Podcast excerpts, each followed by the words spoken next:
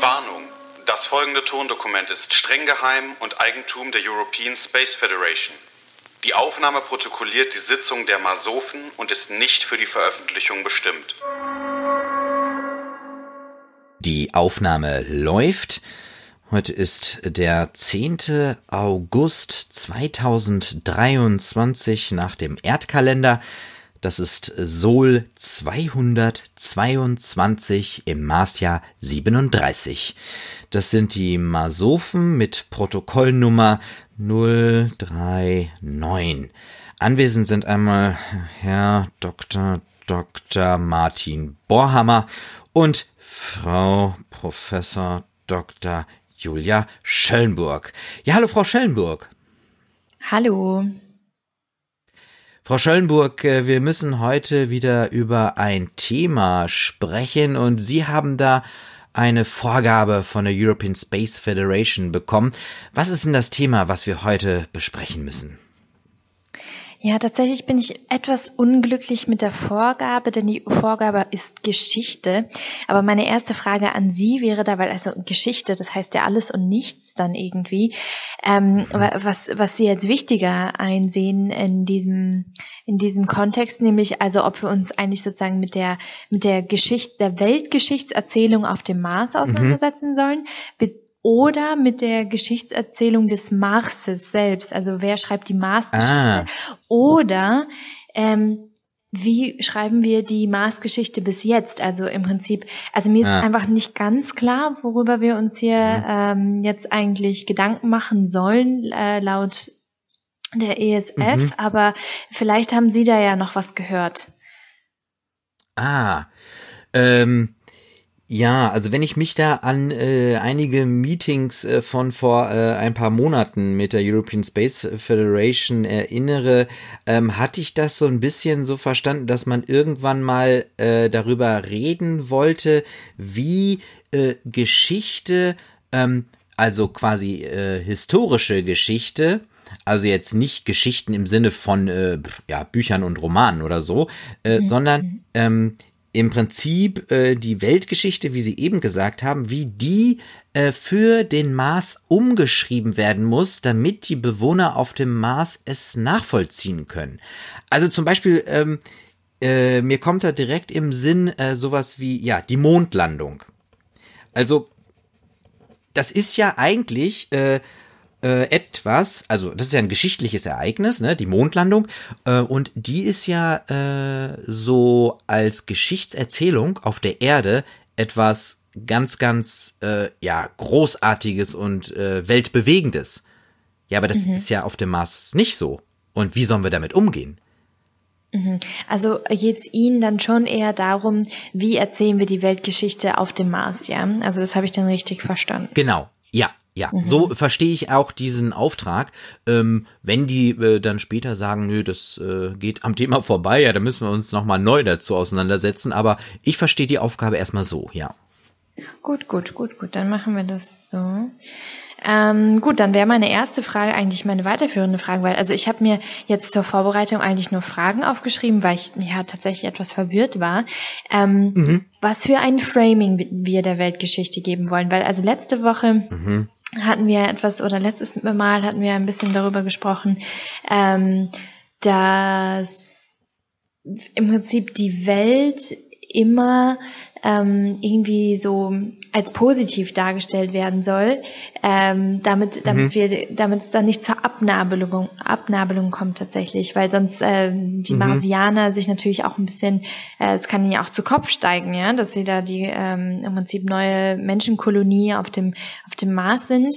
Ähm, deswegen wie wollen wir da anfangen? Also wann fängt denn Weltgeschichte, die relevant ist für Marsianer an?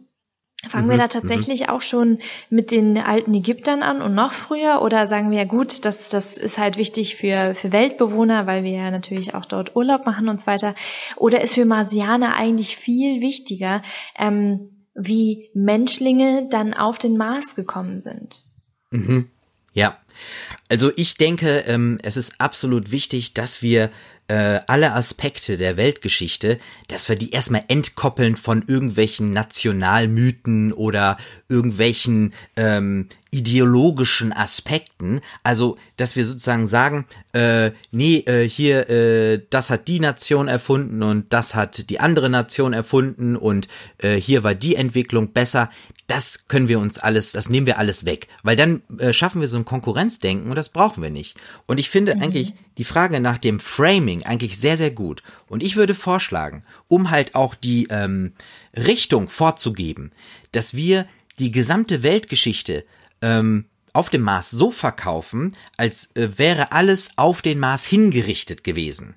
Also jegliche Entwicklung ähm, war der Menschheit auf den Mars zu gelangen. Und das ist sozusagen dann auch die mhm. Geschichte, die für die Marsbewohner bewusst ist. Denn wir müssen uns ja mal vorstellen, die Menschen auf dem Mars, unsere Marsbewohner, äh, die brauchen ja auch kontinuierlich eine Art Rechtfertigung, dass sie da sind. Und da kann uns die Geschichte für den Mars auch helfen.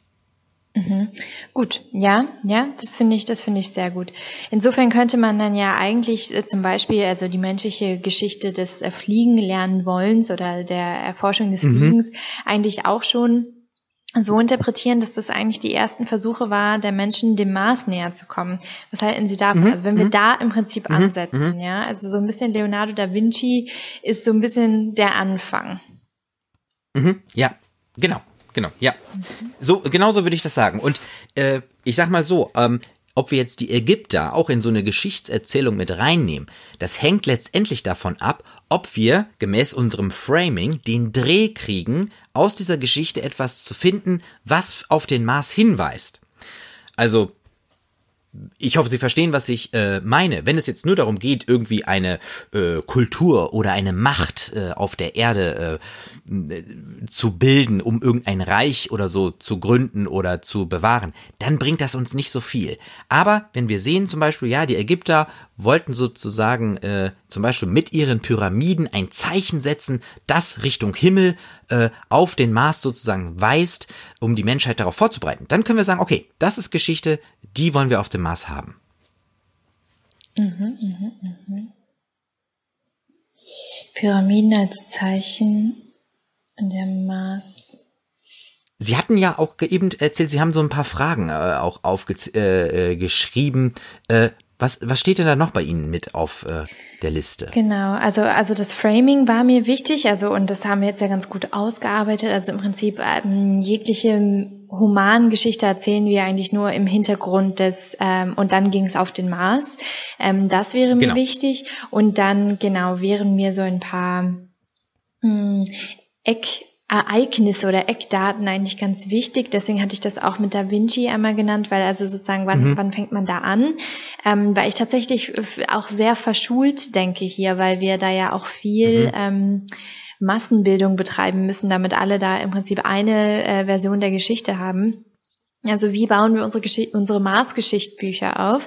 Und das finde ich mit den Pyramiden eigentlich auch ganz gut, dass man dann doch, also gerade am Anfang, die ersten paar Generationen werden ja schon auch noch Wissen darüber haben, wie Geschichte auf der Erde vermittelt wird und was Geschichte mhm. auf der Erde ist. Und deswegen können wir das nicht ganz auslassen. Vielleicht wäre das tatsächlich so ein Plan für dann drei Generationen später, dass wir das dann einfach auch lassen mit irgendwelchen vorgeschichtlichen ja. ähm, oder antiken äh, Erzählungen, weil das, das brauchen wir dann tatsächlich nicht mehr. Die nächste. Frage wäre.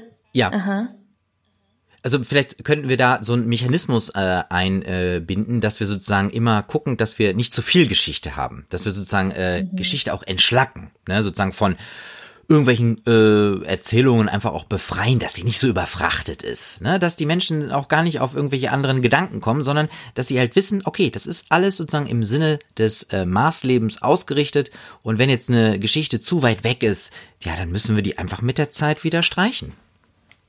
Ja, mir geht's da vor allem ums zielgerichtete Messaging. Also wenn das dann zu ja, viel wird, dann ich, wird das, das ja auch kurz, alles immer ja. so ein bisschen fluffig, ja. Weil also ja. eigentlich erzählen wir ja die Geschichte aus einem gewissen Grund, ähm, nämlich zur Identitätsbildung von der Marsianer. So. Also ich möchte da gar nicht, dass die da zu viel drüber nachdenken. Ja, das soll eigentlich ganz einfach zu verstehen sein. Also eigentlich wollten alle hierher ähm, und insofern müsst ihr euch dafür auch jetzt ein bisschen anstrengen, dass dem so ist. Ähm, oder da, da, dass ihr das hier weiterführen könnt, weil ansonsten, also davor habe ich tatsächlich, das hatten wir auch schon einmal besprochen, so ein bisschen Sorge, dass sich da vielleicht auch so ein bisschen, mh, hm, ja, Faulheit möchte ich es nicht nennen, aber so eine leichte Tendenz zu, das ist ja alles so anstrengend und warum machen wir das denn eigentlich? Mhm. Ja, ähm, also dass, dass da auch so dieses, diese Dankbarkeit auch ähm, schon von Anfang an eingestellt wird mhm. und dann dieses, darüber hatten wir, glaube ich, auch schon mal gesprochen, diese Fahrten zur Erde, die wir ja auch nur Menschen, die auch sich darin beweisen, ähm, dass sie ja. äh, das gut verstanden haben, was, was diese ganze Marswelt eigentlich sein soll, ähm, dass die können dann ja auch einmal zur Erde fahren und die sollen eigentlich schon ein ganz genaues Bild von der Erde haben und ähm, das kann man dann ja durch diese Erdbesuche, das könnte ich mir eigentlich auch mal noch mit aufschreiben, Erdbesuche als Geschichtsexkursion ja im Prinzip, ne? Ah, ja, ja, ja. Ja, es ist sehr, sehr gut, ja.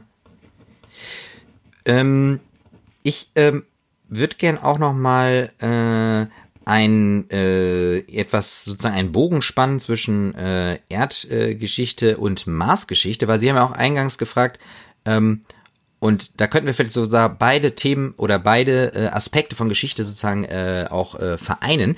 Also ähm, wir haben jetzt sozusagen hauptsächlich erstmal über die, wie erzählen wir die Weltgeschichte äh, auf dem Mars. Und jetzt kommt ja sozusagen die Frage, ja, was machen wir mit der Marsgeschichte? Mhm. Und ich finde ganz interessant, Sie haben ja auch eben gefragt, wo fangen wir an?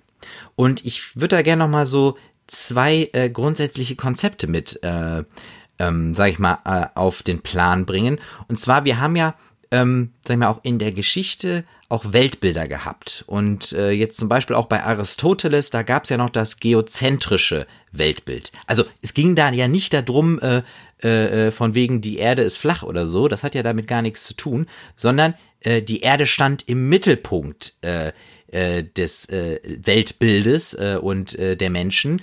Und später hat man dann, ausgehend von Kopernikus, das heliozentrische Weltbild mhm. äh, geprägt und festgestellt, okay, man ist ja gar nicht mehr in der Mitte, sondern da ist die Sonne. Und jetzt müsste unser Ziel eigentlich sein, dass wir sagen, dass der Mars äh, der Dreh- und Angelpunkt unserer Welt ist, weil damit können wir genau auch diese Identitätsstiftung für die Marsbewohner schaffen und damit können wir dann sozusagen auch die ganze Geschichtserzählung auf dem Mars genau zielgerichtet äh, ausrichten. Das finde ich doch ganz gut. Das könnten wir vielleicht als, als Stichwort auch mal weitergeben an die ESF. Also Marszentrismus als Ziel.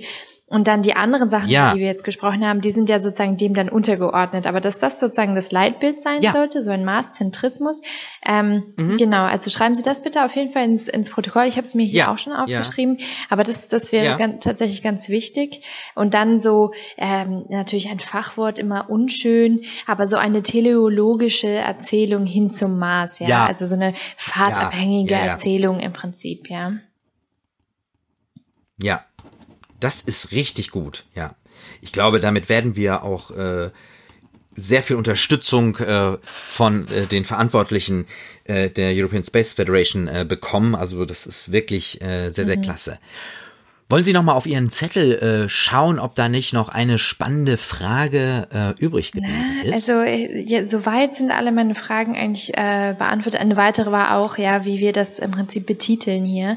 Ähm, mhm. Genau, ansonsten hatte ich mir nur so, also Eckdaten der Marsgeschichte aufgeschrieben. Aber ich denke, so teilweise, vielleicht könnten wir das doch auch noch mit dazu aufschreiben, ist es dann, ähm, also wer erzählt dann die Marsgeschichte? Also hält dann die ESF mhm. weiter fest daran, die Geschichtsschreibung mhm. fortzuführen? Also so wie wir jetzt auch die Erdgeschichte mhm. für den Mars schreiben?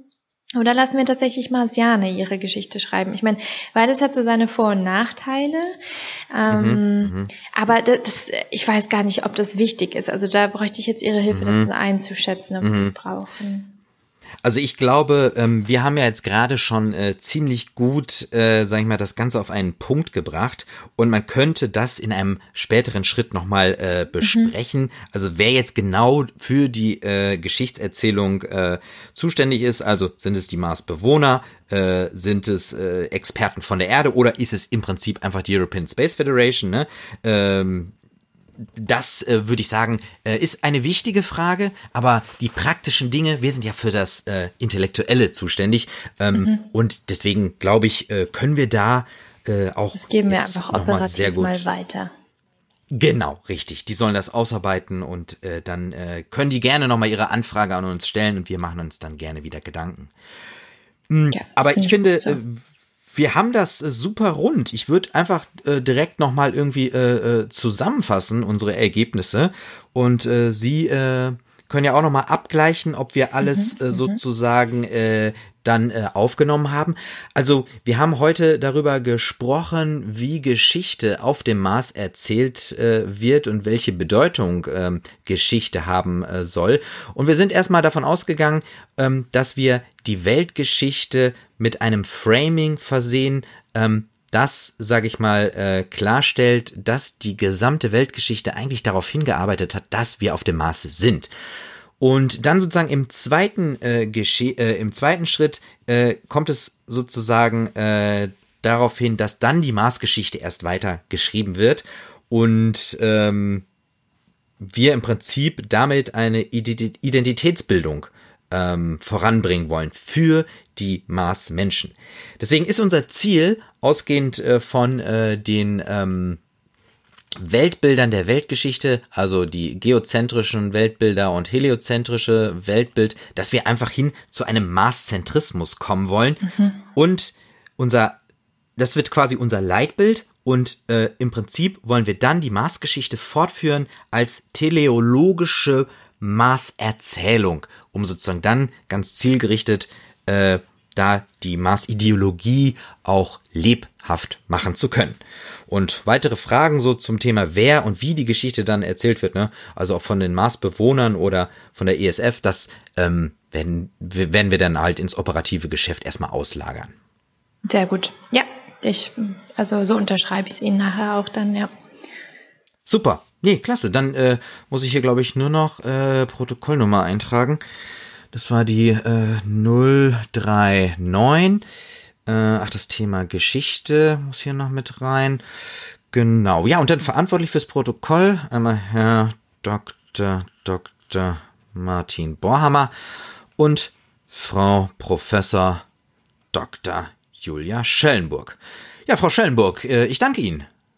Vielen Dank, schönen Tag noch. Damit beende ich das Protokoll und schließe die Sitzung. Das soeben gehörte Tondokument der European Space Federation ist streng geheim und nicht für die Veröffentlichung bestimmt. Weitere Informationen finden Sie auf www.masofen.de. Ende der Aufnahme.